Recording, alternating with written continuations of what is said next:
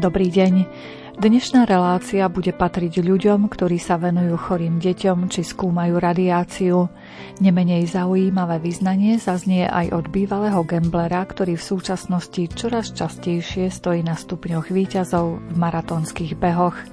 Reláciu pripravili Jaroslav Fabián, Jakub Akurátny a Mária Čigášová. Želáme vám nerušené počúvanie.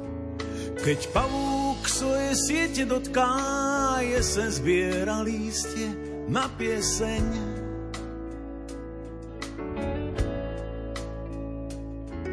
Ty mizneš v diaľke ako bodka, najstudenší vietor vanie sem.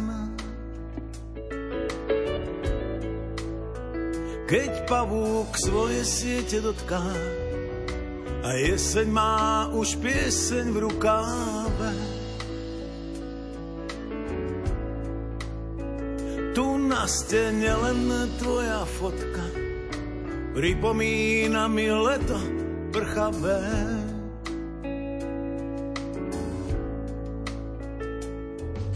Keď pavúk svoje siete dotká, ja nevládzem ťa naspäť zavolať.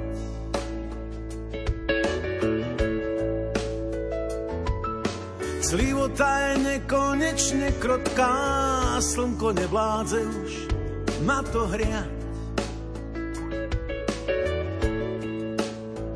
Keď pavúk svoje siete dotká, tak trocha vždy sa naspäť zadívam. A tvoja malá čierna fotka už možno vôbec nie je pravdivá.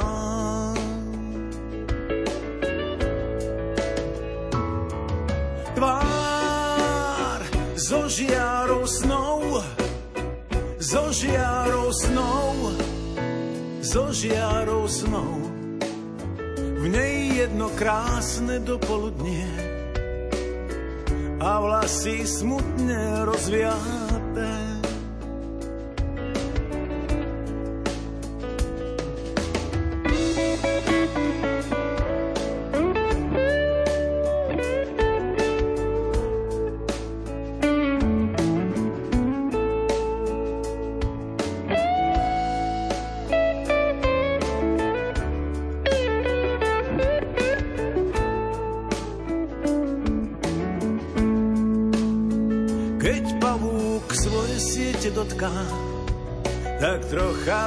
Sa naspäť zadívam. A tvoja malá čierna fotka už možno vôbec nie je pravdivá.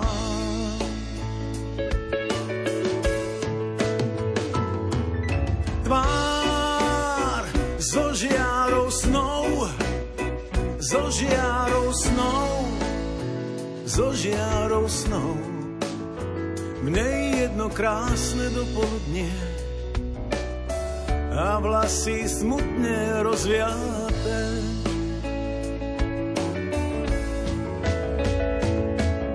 Tvár so žiarou snou, so žiarou snou, so žiarou snou. Mne jedno krásne dopoludnie a vlasy smutne rozviaté. V nej jedno krásne dopoludne a vlasy smutne rozviaté. Zriedkavé ochorenie cystická fibróza postihuje viacero orgánov človeka. Je preto dobré, že sa na Slovensku vytvorila sieť centier pre liečbu tohto ochorenia. Viacero špecialistov združených na jednom mieste sa môže efektívnejšie venovať pacientom s touto diagnózou. Slovensko teda v tomto čase nie je na tom zle s liečbou cystickej fibrózy. Ideálom by však bolo dosiahnuť úroveň liečby v niektorých vyspelých štátoch. Ktoré by nám mohli byť inšpiráciou. O tom sme sa porozprávali s predsedníčkou Slovenskej asociácie cystické fibrózy Katarínou Štepánkovou. My sme tak medzi. Keď človek ide na Ukrajinu, tak si povie, tak super, ale keď idete už len treba z Prahe majú motovské nemocnice krásne urobené centrum, ale tiež ho budovali krok za krokom roky. Napríklad aj v Poľsku je jedno centrum pre deti, kde naozaj vybudovali tie podmienky, tak vytvorili ten tým ľudí, kde to majú. Ale teraz v zvyšku Poľska je to také, jak to je. Pre mňa stále je dobrým vzorom Švedsko, ktoré má dobre zorganizovanú starostlivosť OCF pacientov, má skvelé vybudované centra, tímovú prácu. Určite aj v Nemecku sú výborne nastavení, tam tiež funkčné tie centra, sú ich veľa, oni majú veľa pacientov. Francúzsko, všade sa nájdú lepšie a horšie. Ale jednoznačne sa za tie roky ukázalo, že tá starostlivosť, keď je vedená v tých centrách, kde sú lekári, ktorí majú naozaj tú skúsenosť s touto diagnózou, lebo ona není bežná, je to zriedkavá choroba. Čiže nemôžeme ani očakávať, že to má vedieť každý pneumolog, ako s tým narábať, alebo vyživový poradca, alebo fyzioterapeut. Ale práve na to sú tie centra, že potom chodia tí ľudia vlastne do toho centra a vedia, že tam dostanú takú starostlivosť, akú potrebujú. Čiže tá snaha bola naozaj, aj u nás to trvalo, tiež chodili tí pacienti všeli, kde ich liečili aj v okresných nemocniciach, kedy ak boli krajské okresné a tak. Ale postupne sa podarilo urobiť to, že podľa mňa teraz na Slovensku skoro všetci pacienti naozaj chodia k tým lekárom, ktorí sú v tých centrách, ktoré ale ešte majú čo robiť, aby boli takými skutočnými centrami podľa európskych doporučení. Tí odborníci, ktorí už sú v tom zainteresovaní, aj tí fyzioterapeuti sa vzdelávajú, výživoví poradcovia, lekári, pneumologovia, krčiari, gastroenterologovia, tí, čo robia s tými pacientami, pacientami majú tú skúsenosť, čiže už vedia, čo môžu očakávať. Alebo ešte v sú teraz diabetológovia, lebo veľa týchto pacientov má diabetes. A aj ten diabetes potrebuje troška iný manažment ako diabetes, tá cukrovka u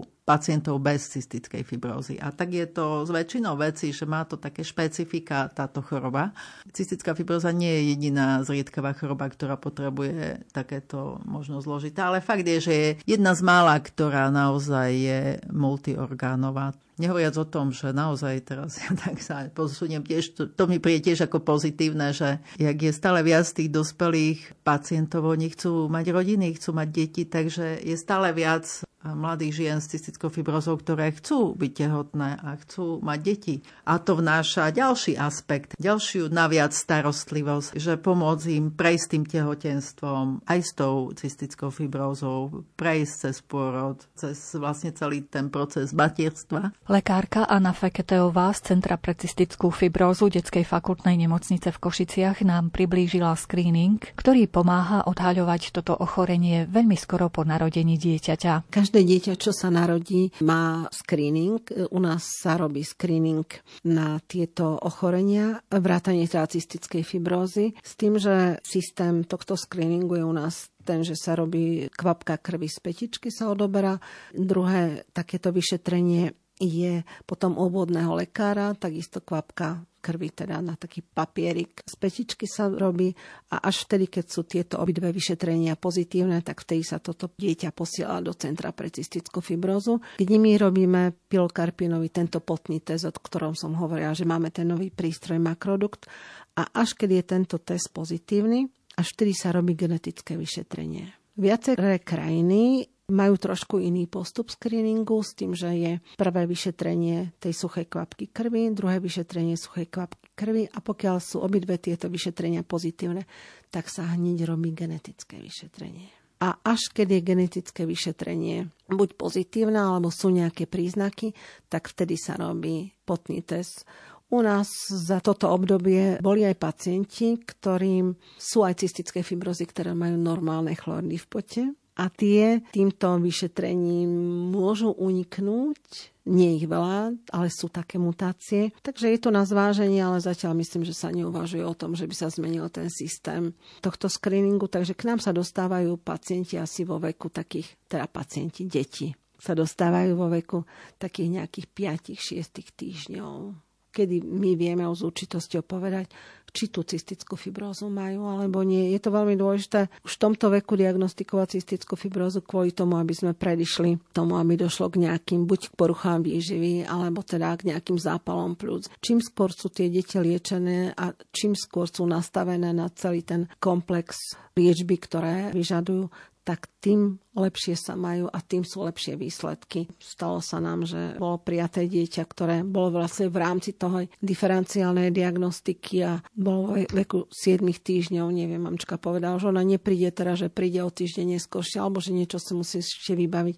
A bolo prijaté potom v pomerne vážnom klinickom stave, takže tie prvé týždne sú naozaj veľmi dôležité a v tomto patrí vďaka teda všetkým obodným lekárom a pre všetkým screeningovému centru v Banskej Bystrici, ktoré sa stará ako o ostatné screeningy, tak aj o tieto screeningy cystickej fibrózy, ktoré toto všetko manažujú. Je to manažované veľmi dobré pokiaľ nejaké dieťa ujde zo screeningu, vždy to vieme potom vyriešiť a nie je to chyba žiadnych zúčastnených, ale to chyba vlastne na, napríklad, ako hovorím, že sú mutácie, ktoré napríklad majú nízke chloridy v pote, alebo sú mutácie, ktoré sú také atypické a tie takisto môžu ujsť v tomto screeningu, takže e, za tie roky niekoľko takýchto pacientov ušlo, ale potom sa diagnostikovali vo veku niekoľkých mesiacov. Všetky tieto diagnostiky potom prebehli do roka, čo je stále teda veľmi dobrý čas, včasný čas teda na diagnostiku cystickej fibrózy. Anieli lietajú nízko a Boh je že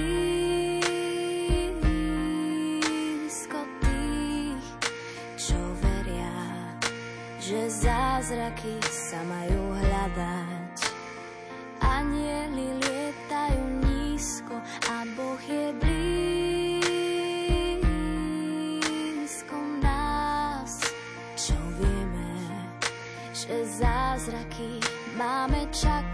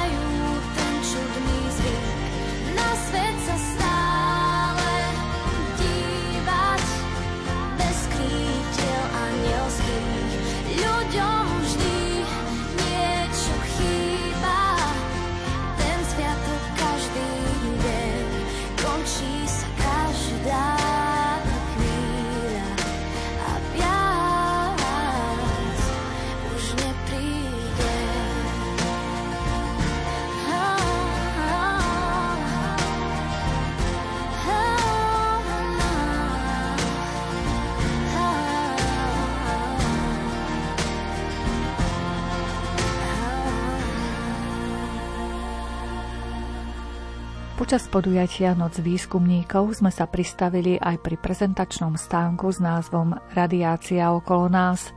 Venovala sa nám vedecká pracovníčka Jana Vrláková z katedry jadrovej a subjadrovej fyziky Prírodovedeckej fakulty Univerzity Pava Jozefa Šafárika v Košiciach. My tu vlastne predstavujeme časť nášho vedeckého výskumu, kedy sa zaoberáme fyzikou elementárnych častíc a pracujeme na experimentoch v CERN, kde sú experimenty na veľkom hadronovom urychľovači. Je to konkrétne experiment ELIS, za vami je plagátik, kde je to vidno kde sa zaoberáme štúdiom novej formy hmoty, ktorá sa nazýva kvarkovo-gluónová plazma. Ale ďalej tu predstavujeme aj také bežné prístroje, ktorými je možné neviditeľné častice, radioaktívne častice, ktorými ich môžeme detegovať, zaregistrovať, aby sme vedeli, že sú tu. Tie častice sú tak či tak všade okolo nás, je to prírodná radioaktivita prostredia a máme tu Geigerov Millerov detektor a potom tu máme detektor, ktorý sa volá Medipix, to je taký hybridný polovodičový detektor, ktoré nám umožňujú registrovať častice, vizualizovať ich dráhy, zobraziť ich a proste sa týmto zaoberať a zistiť, že tie častice sú tu, je ich viac, je ich menej, akú majú energiu, koľko ich je a tak podobne.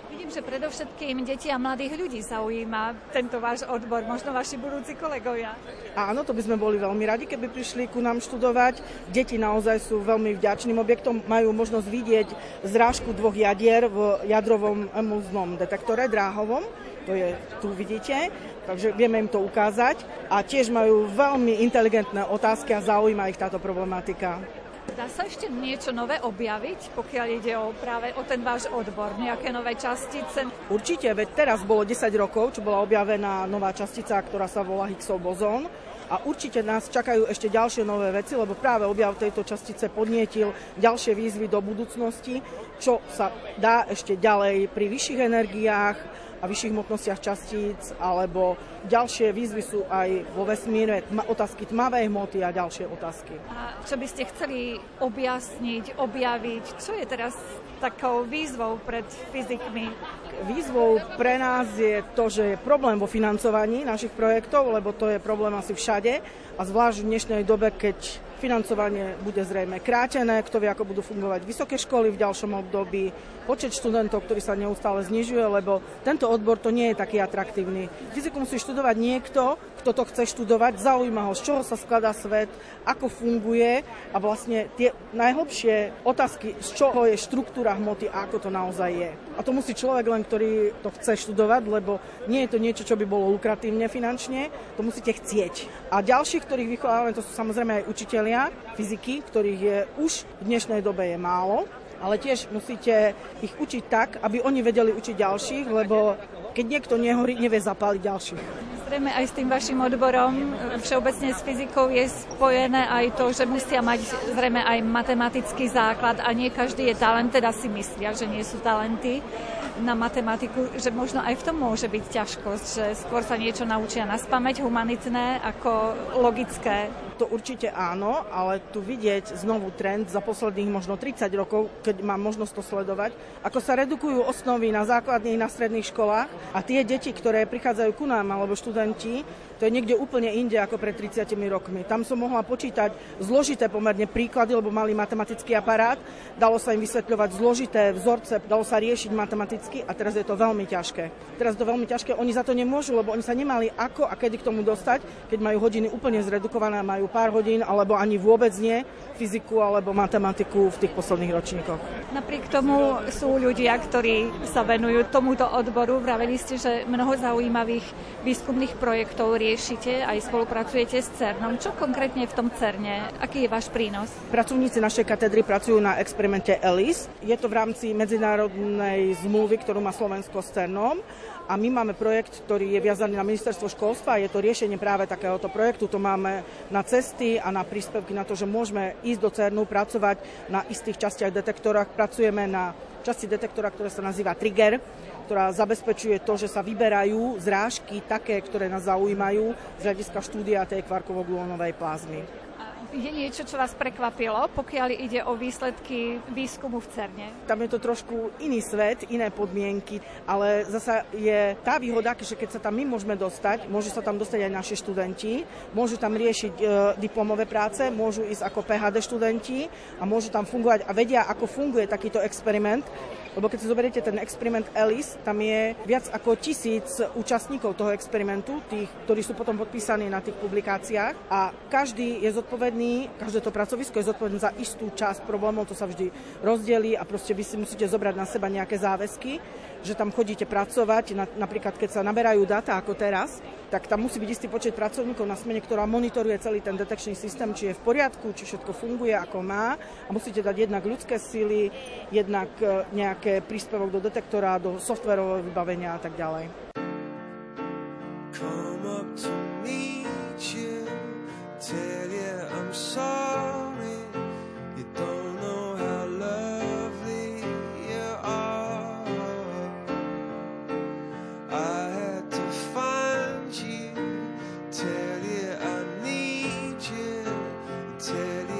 set you apart.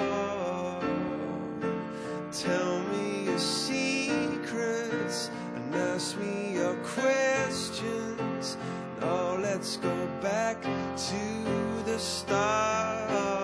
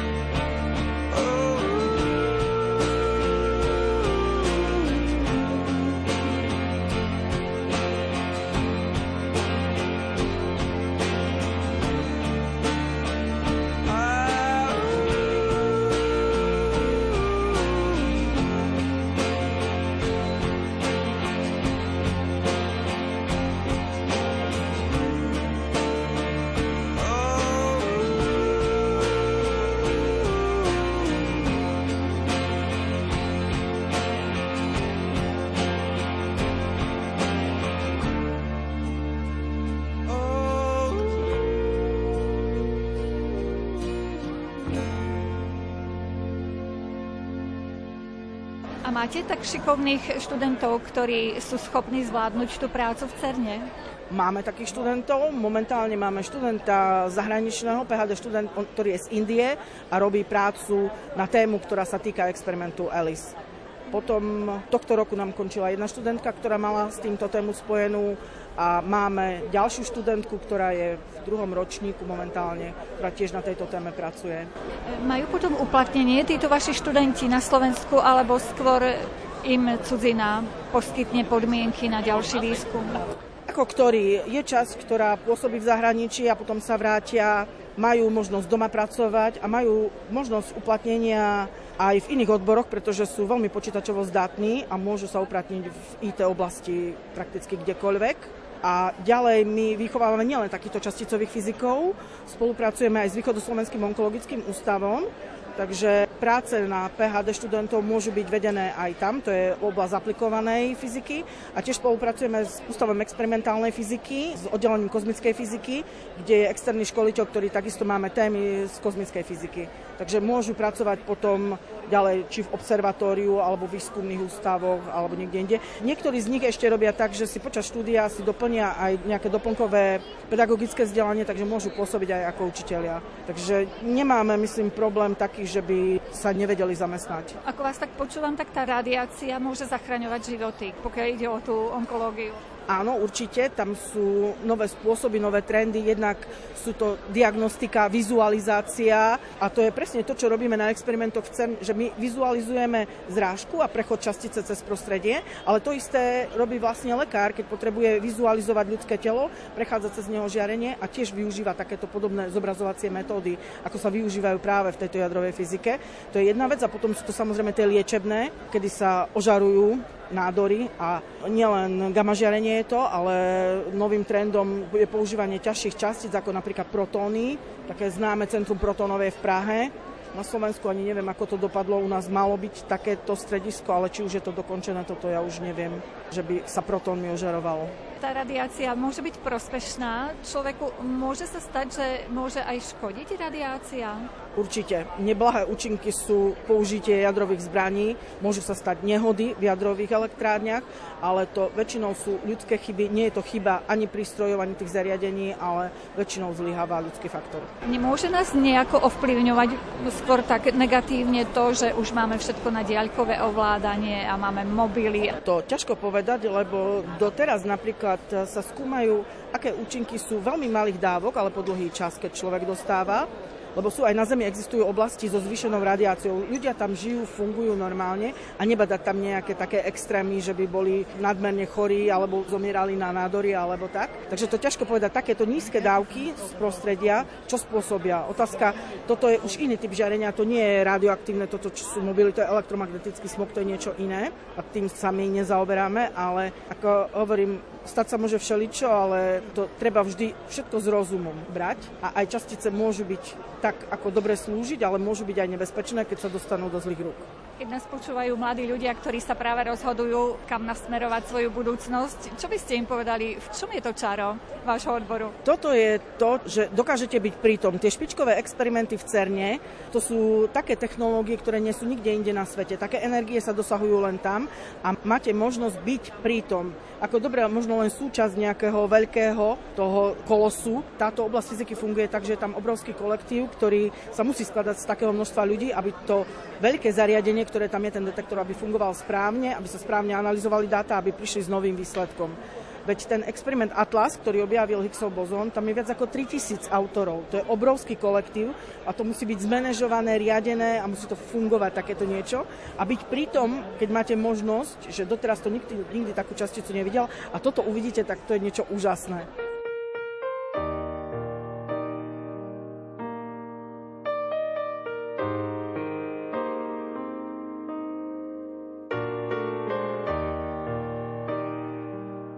Pán Štefan Zuberník má 74 rokov.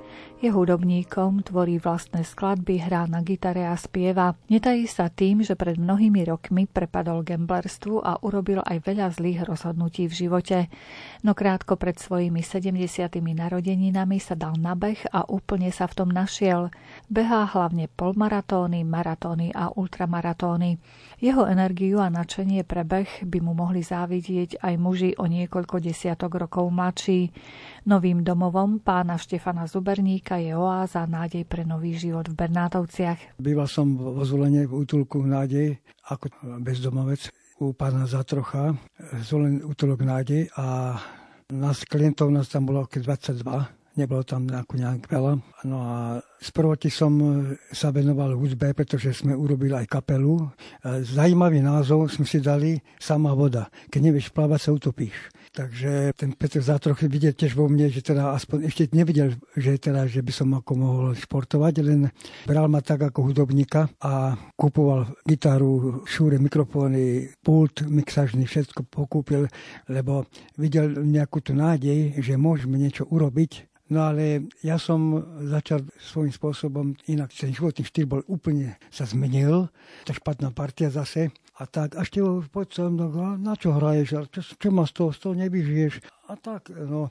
A ja som sa na to ako, ja som naklonil a tým pádom on to vycítil tiež ako vedúci útulku a začal ma tak upozorňovať, že pozor, Pozor, to bolo také jeho heslo, keď som prišiel, dáme k tomu e, z gamblovania, keď som prišiel a som prehral, lebo 30 eur sa platilo ako útolok.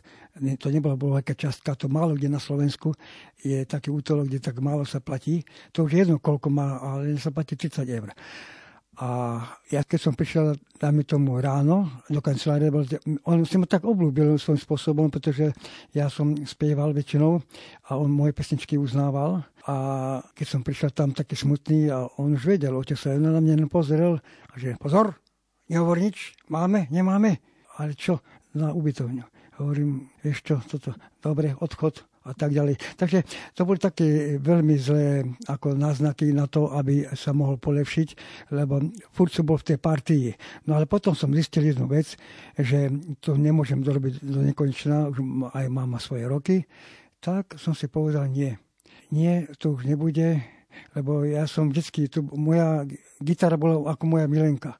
Ja som bez gitary nemohol byť, jak, jak keď som šiel bez gitary, tak povedal, kde máš milenku. Takže asi tak.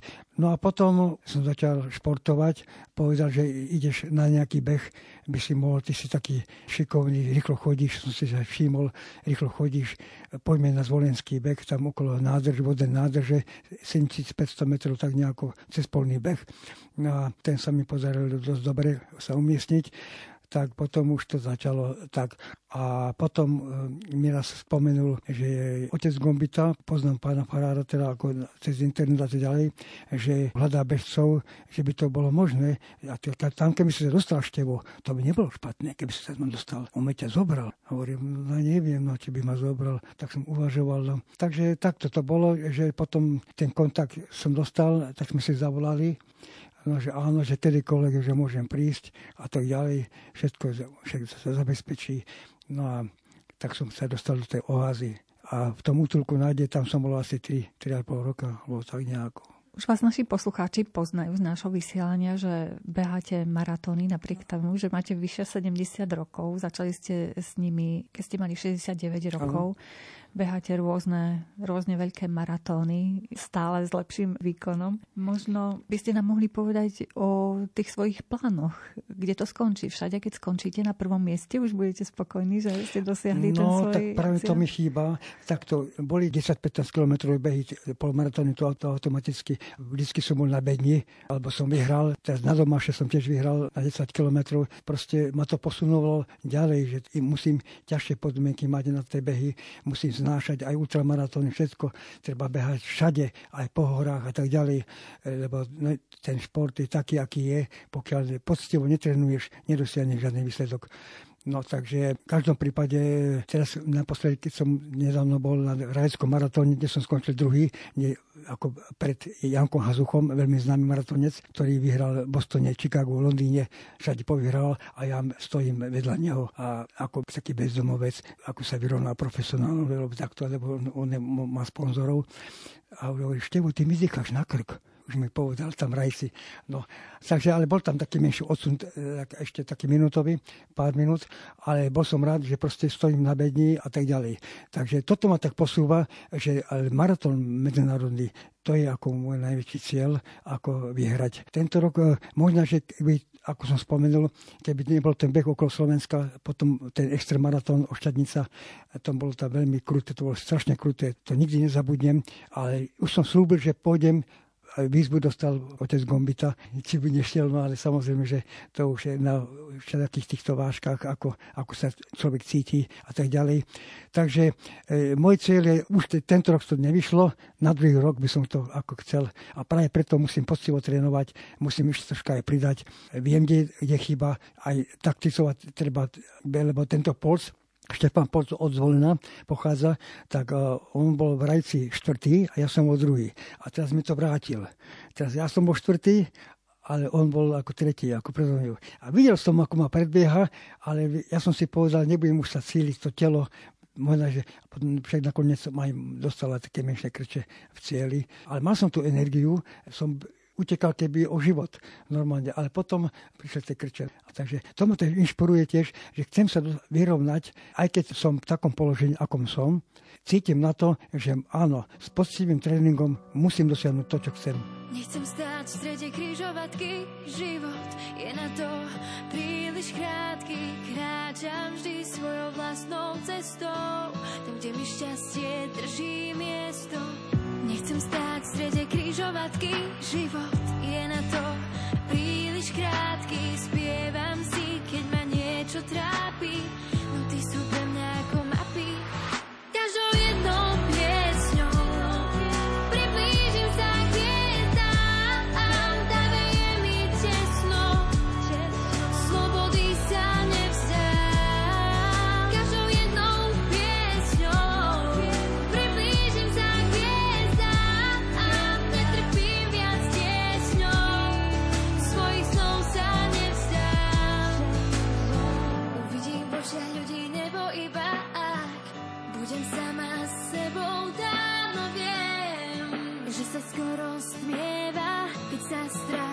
človeka vlieva.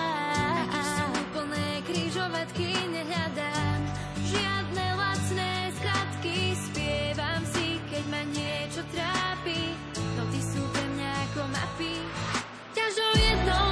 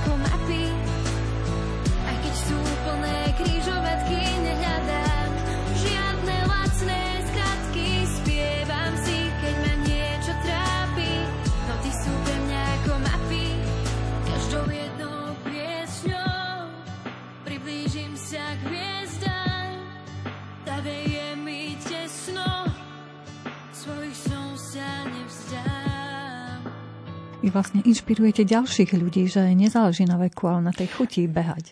Áno, nezáleží na veku, ja si myslím, že nie, pretože záleží ako e, ten vek e, dosiahol, aký, ako životosprávou, ako ten človek e, žil a tak ďalej. A i napriek tomu, že som žil veľmi špatne, tá životospráva bola o ničom. Dvakrát ženatý, dvakrát rozvedený, štyri deti, mám dvoch synov. Obidvaja sú muzikanti. Jeden je v Budapešti, je profesionálny muzikant a druhý Jarko, ten je v Krupine a ten tiež ako má kapelu a tak hrá. Tak je to proste po otcovi. A céry už sú také domáce typy. Že zdedili predsa len e, taký genetický základ. A chcem spomenúť tú prvú ženu, tú Máriu, ktorú pesničku mám aj nezloženú, teraz je to čerstvá pesnička tiež. Tak tam to veľmi strašne lutujem, lebo tam bola povodeň v 70. rokoch, tam Žitavce, v Ráble, tam, kde si, tam tá Žitava, tá rieka. A ja som mu niesol ako cez rieku náručí. A teraz nedávno mi volala, že Števko, ako nikdy nezabudnem, myslím, boli ako Rómia a Julia ale netáraj, vari, že to nikdy nezabudnem, lebo to, to bol taký zážitok tedy a my sme sa skutočne mali veľmi radi. Lenže práve to, že som bol v showbiznise, že som chodeval po tých všetkých tých baroch a tam tie všetky tie výhybky, ktoré nastali, tam to sa dalo očakávať časom, lebo mal som švagra, ktorý troška ako ma neznášal, lebo ja som spieval väčšinou gotové pesničky od Karla Gota. Rozsah som mal dva, oktávy, všetko, pri som vajíčka surové, aby som mohol hlasiť, keď som sa pripravoval, keď som na súde, hú, musím vyhrať. Takže aj tam boli také oblasti, tak, kde som ako, do, ako dokázal vyhrať nejaké súťaže spevacké. Nakoniec aj tá moja vnúčka, Romana Dagman, tá vyhrala ako 15-ročná ako Červený kvet Krupine amatérských spevákov, tak ide po mne. A ste v kontakte so svojou rodinou, s deťmi, no, vnúkmi? Už teraz, už teraz áno a nie celkom ešte, lebo, lebo moja sestra Gitka, tá ma strašne mám rada, a i keď to zlo, som, narobil som veľmi zla, veľmi zla, čo veľmi lutujem. A ona mi dáva informácie, aj z týchto maratón, keď behám, alebo čo, počúvaj, otec ti zabehol maratón, alebo čo ja viem. Ako dáva ich fotky, obrázky posiela a tak ďalej, tak ona dáva tie informácie, tie pozitívne, ale to chce ešte čas sestra mi hovorí, Števo, ja, ona by mi dala kontakt telefónny na, na Moniku, ona sa volá Monika, moja dcera, Krupine, čo býva, ale ona ešte sa stále nemôže zmieriť s tým, čo všetko som porobil, že som nechal ako 5-ročnú dceru aj syna aj Jarka, že som nechal, až som odišiel za druhou ženou do Komárna, to bola Teresa sa volala, a to bolo tak, že ja som tam bol na Durenskej kostve Komárno, celoslovenský festival populárnych piesní, kde som získal druhé miesto za vlastnú tvorbu tiež. No a tam ako keby sme si padli do oka a, a zostal som Komárie. A už som sa nevrátil tej Marii, no a len počasie po určitej dobe som prišiel, ale len pre kufre zbaliť si veci a tam bol ten zlom a veľmi lutujem, lebo ona strašne ešte má rada. Ona teraz býva za Kremicou, Krahule, to sú nejaké lazy alebo čo. A už mi volala, Števo, ja ťa lutujem. A že prečo? No, že, že u mňa by si mal teplúčko. A ja hovorím, však ja sa mám dobre, som v oáze, u pána Gumbitu, všetko, ako, akože a že videla som ťa v televízii a tak ďalej. Tak to sú tie posuny, aj, aj keď tak platonické, alebo to čo takto. E, ja si myslím, že všetko ide tak, ako má byť, len pokračovať ďalej. Lebo ako sa hovorí, že áno, gambler, ale ak sa hovorí gambler abstinujúci, tá závislosť neodíde len tak ľahko. Ale ja myslím, že keď ja behám a spievam, skladám pesničky, a mám ešte pred sebou inakšie veci, tak to myslím, že to ako vynahradzuje a ma to lieči. Nejdem, že no, idem teraz si zagemblovať, alebo čo. To nie je v žiadnom prípade. Ja si spomeniem, treba, áno, treba platiť ubytovňu. Pána oce Gomby to nemôžem sklamať. E, verí mi, dôveruje, podporuje. A to sú tie veci, ktoré mám v sebe a to mi nedovolí, aby som to robil akože, a pokračovať ďalej.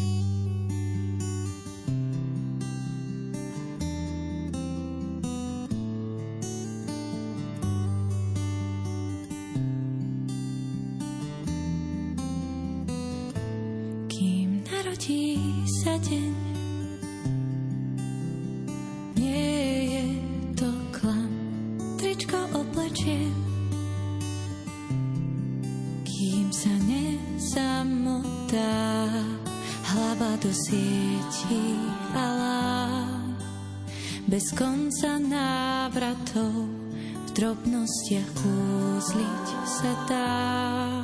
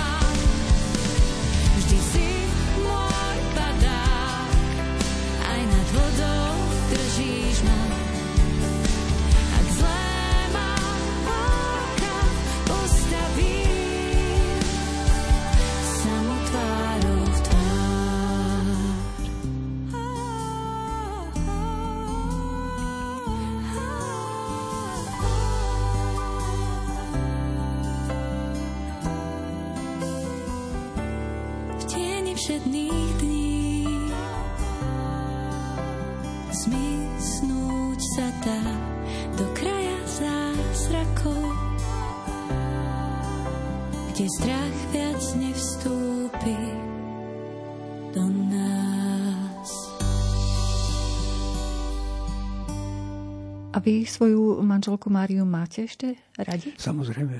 Samozrejme, ako mám k nej vzťah, že ona to bolo tak, že ja som jej pokazil život. To znamená, že ona sa tiež vydala a potom jej muž zomrel. No a teraz ostala sama. A, a deti, Jarko a Monika, tie tiež ako nemajú bohviaký vzťah k matke, pretože že to súvisí so mnou, že to bolo medzi nami tak, áno. Ale zase nič na tom nemení, nič, pretože ona ani nefajčila, začala fajčiť od stresov, od všetkého zla, čo som porobil. Strašne to lutujem, ale som povedal len toľko telefonicky, že pokiaľ budem vládať behať, budem u pána Gombitu, lebo už som aj slúbil, že, že tu aj dokončím aj svoj život ja som sa zalúbil aj do Košic, Košice mesto, všetko toto. A táto sféra, poznám ľudia, mám kontakty, profesionálne kontakty aj s všetkými bežcami. A to už ako, ako sa hovorí, dozadu sa nechcem vracať. Ale mám ju rád, ale to môžem mu navštíviť, porozprávať sa. Ale už, už by som ako nechcel pokračovať ako spolužitie. To nie. Možno na záver, ak by ste boli ochotní, vidím, že ste prišli s gitarou, nám zahrali nejakú ano, pesničku. pesničku. Budete taký láskavý?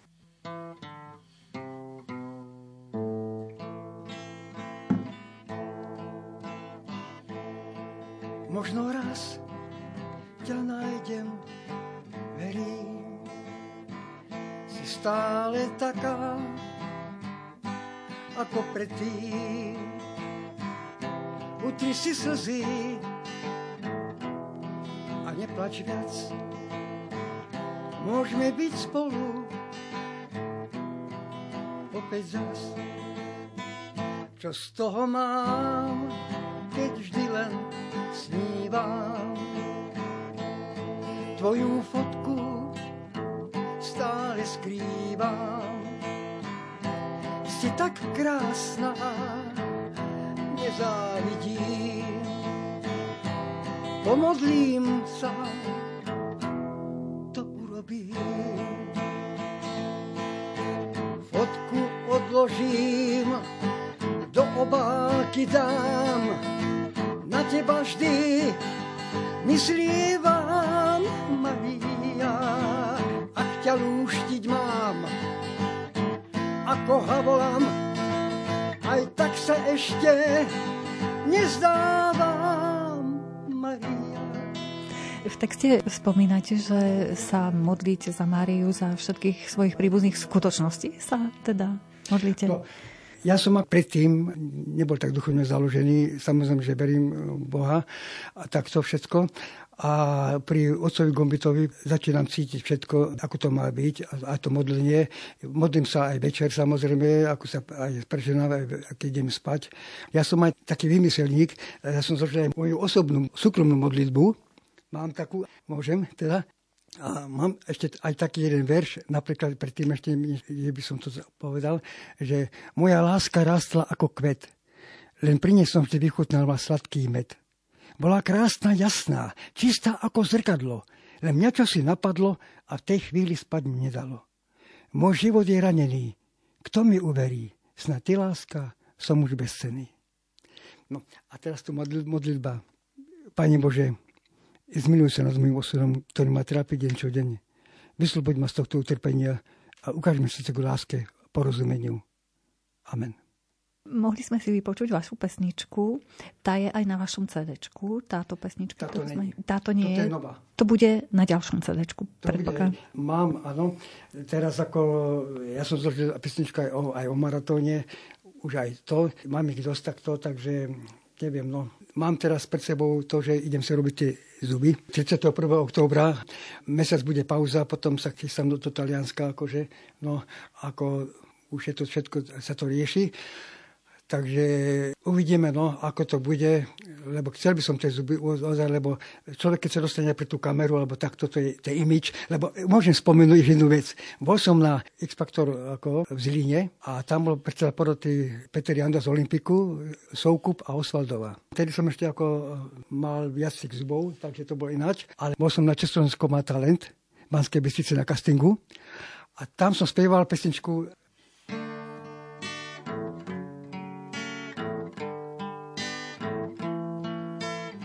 jaká je. Tak mi náhle padla do klína. Takže toto som spieval tam a súverne som postúpil. A že pozor, bol som šťastný, ešte keď som odchádzal, postupujete, ďakujem pekne. A už ako odchádzam, oni spievajú, jaká je, spievali si. Tak ja som taký, taký nadšený, že oh, super, že potom sa stretneme v divadle v Banskej Bystrici. No čakám týždeň, dva, tri, nič. Príde sms nakoľko tvorcovia rozhodli inak, nepostupujete. Zuby. Ja si myslím, že to, no, oni neodbovovne, oni to nepovedali, že zuby, ale ja, to bolo isté, že to tak. Lebo imič robí veľa robí. Áno, v Oáze získali Zlatého Slavíka, zdá sa, vo vašej no, osobe. alebo Dalibor Janda, alebo tak. Mm-hmm. Nesmierne veľa talentov ste dostali, pán Štefan, čiže fakt máte čo rozvíjať. A zda už len taká záverečná otázka moja, ak by ste mali možnosť takto cez rádio pozdraviť treba z vnúčata, čo by ste im povedali? Minulé to bolo tak, že ja som bol s otcom kompitom tu divadle, Nová scéna, myslím, že to bolo, alebo kde to bolo. Mirka Zinková tam bola, ja som tam tiež spieval. A ona dala nejakú správu, že dedo bol tam a tam. A noviny napísali takú správu, že som ako bezdomovec, akože na ulici. Pritom na ulici som nebol, samozrejme. Takže tá správa to rýchlo preletela a ona, a hneď mi dcera, nie mne, ale mojej sestre, zavolala, že ako si to predstavuje spomínať vnúčku moju a, to, a toto a tak, a, že to je hambu robí a takto. Tak to nebolo také ako, to bol inší zámer celkom, to nemuselo byť tak, ale oni to tak špatne napísali tak ďalej. Takže teraz takto by som chcel touto cestou sa ospravedlniť, že ja nie som ako na ulici, som v oáze, kde proste robím to, čo treba, čo ma baví u pána otcu Gombitu a ja si myslím, že to je veľmi dobrá vec, že nerobím to, čo som robil a ja sa ospravedlím a veľmi lutujem, čo som ako urobil. Neviem, ako by som to formuloval ešte. Ja strašne mám rád aj dceru, aj syna, aj moju ľučku, ktorej fandím ako herečka. Takže keď som ja nedosiahol toho speváka, tak aspoň ona sa stala herečkou a ja si to strašne vážim. A i keď možno, že sa mi nejaké ozve, neviem, ale ja myslím, že to zlo, čo bolo, to asi muselo byť a taký osud tu bol a teraz sa naprávam a v každom prípade už len dopredu chodím, nedozadu, už len dopredu, a aby mi všetko odpustila aj moja ex-manželka Maria aj Monika Cera, ktorú mám strašne rád stále. A keď ona o tom ani netuší, vždy myslím na ňu, koľko raz aj večer, keď sa láhnem, tak rozmýšľam, či vôbec vedia, aký som už ja a tak ďalej. Takže ďakujeme vám veľmi krásne. No a tešíme sa na ďalšie CD, na vaše výhry v ďalších maratónoch. Ďakujem pekne. Ďakujem.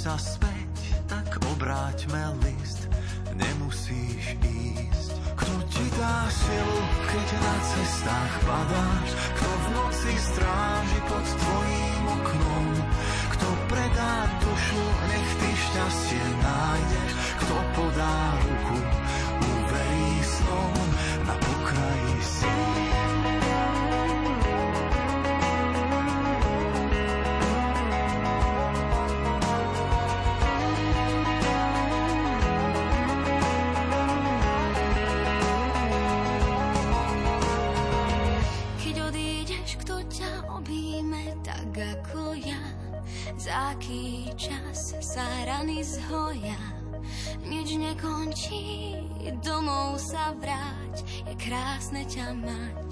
Kto ti dá silu, keď na cestách padáš? Kto v noci stráži pod tvojím oknom? Kto predá dušu, nech ty šťastie nájdeš? Kto podá ruku, uverí snom? Kto vzdá sa seba a tebe sa dáva? Kto bude prachom, po ktorom smieš ísť? Kto má ťa rád, viac než tí druhý, kto zachráni teba, kým neskončí na pokraji síl.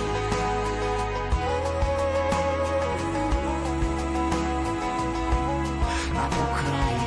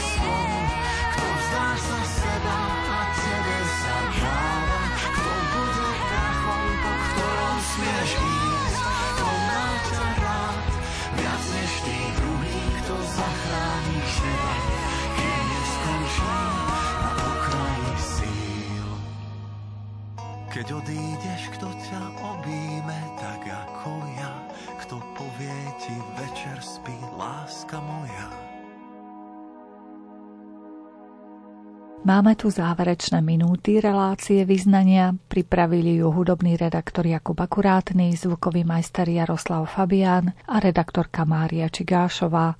Ďakujeme vám za pozornosť a želáme vám pekný deň.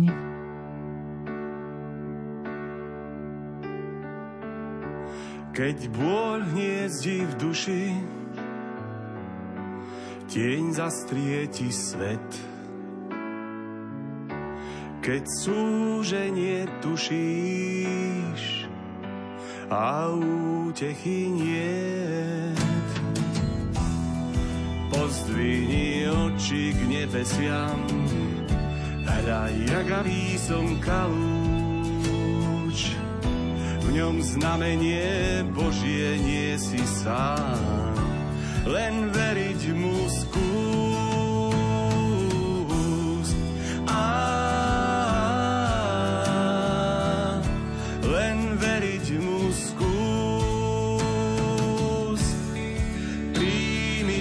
Príjmi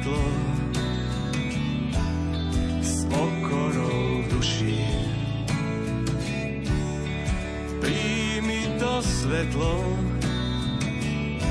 čo temnotu zruší. Príjmi to svetlo, ním Pán Boh ťa hladí. To krásne svetlo, tvoj otec ťa má stále.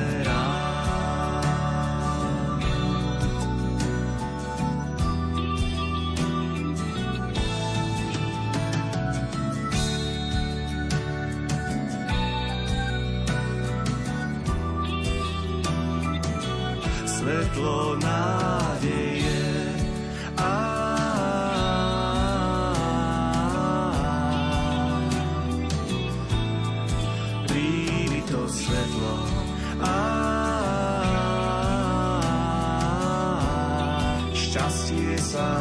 Teba usmeje.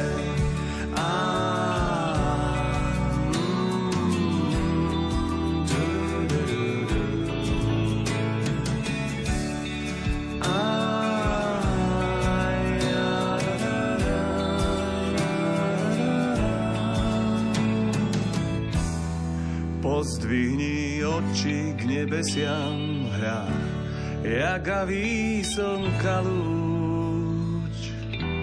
V ňom znamenie Božie nie si sám, len veriť mu skús.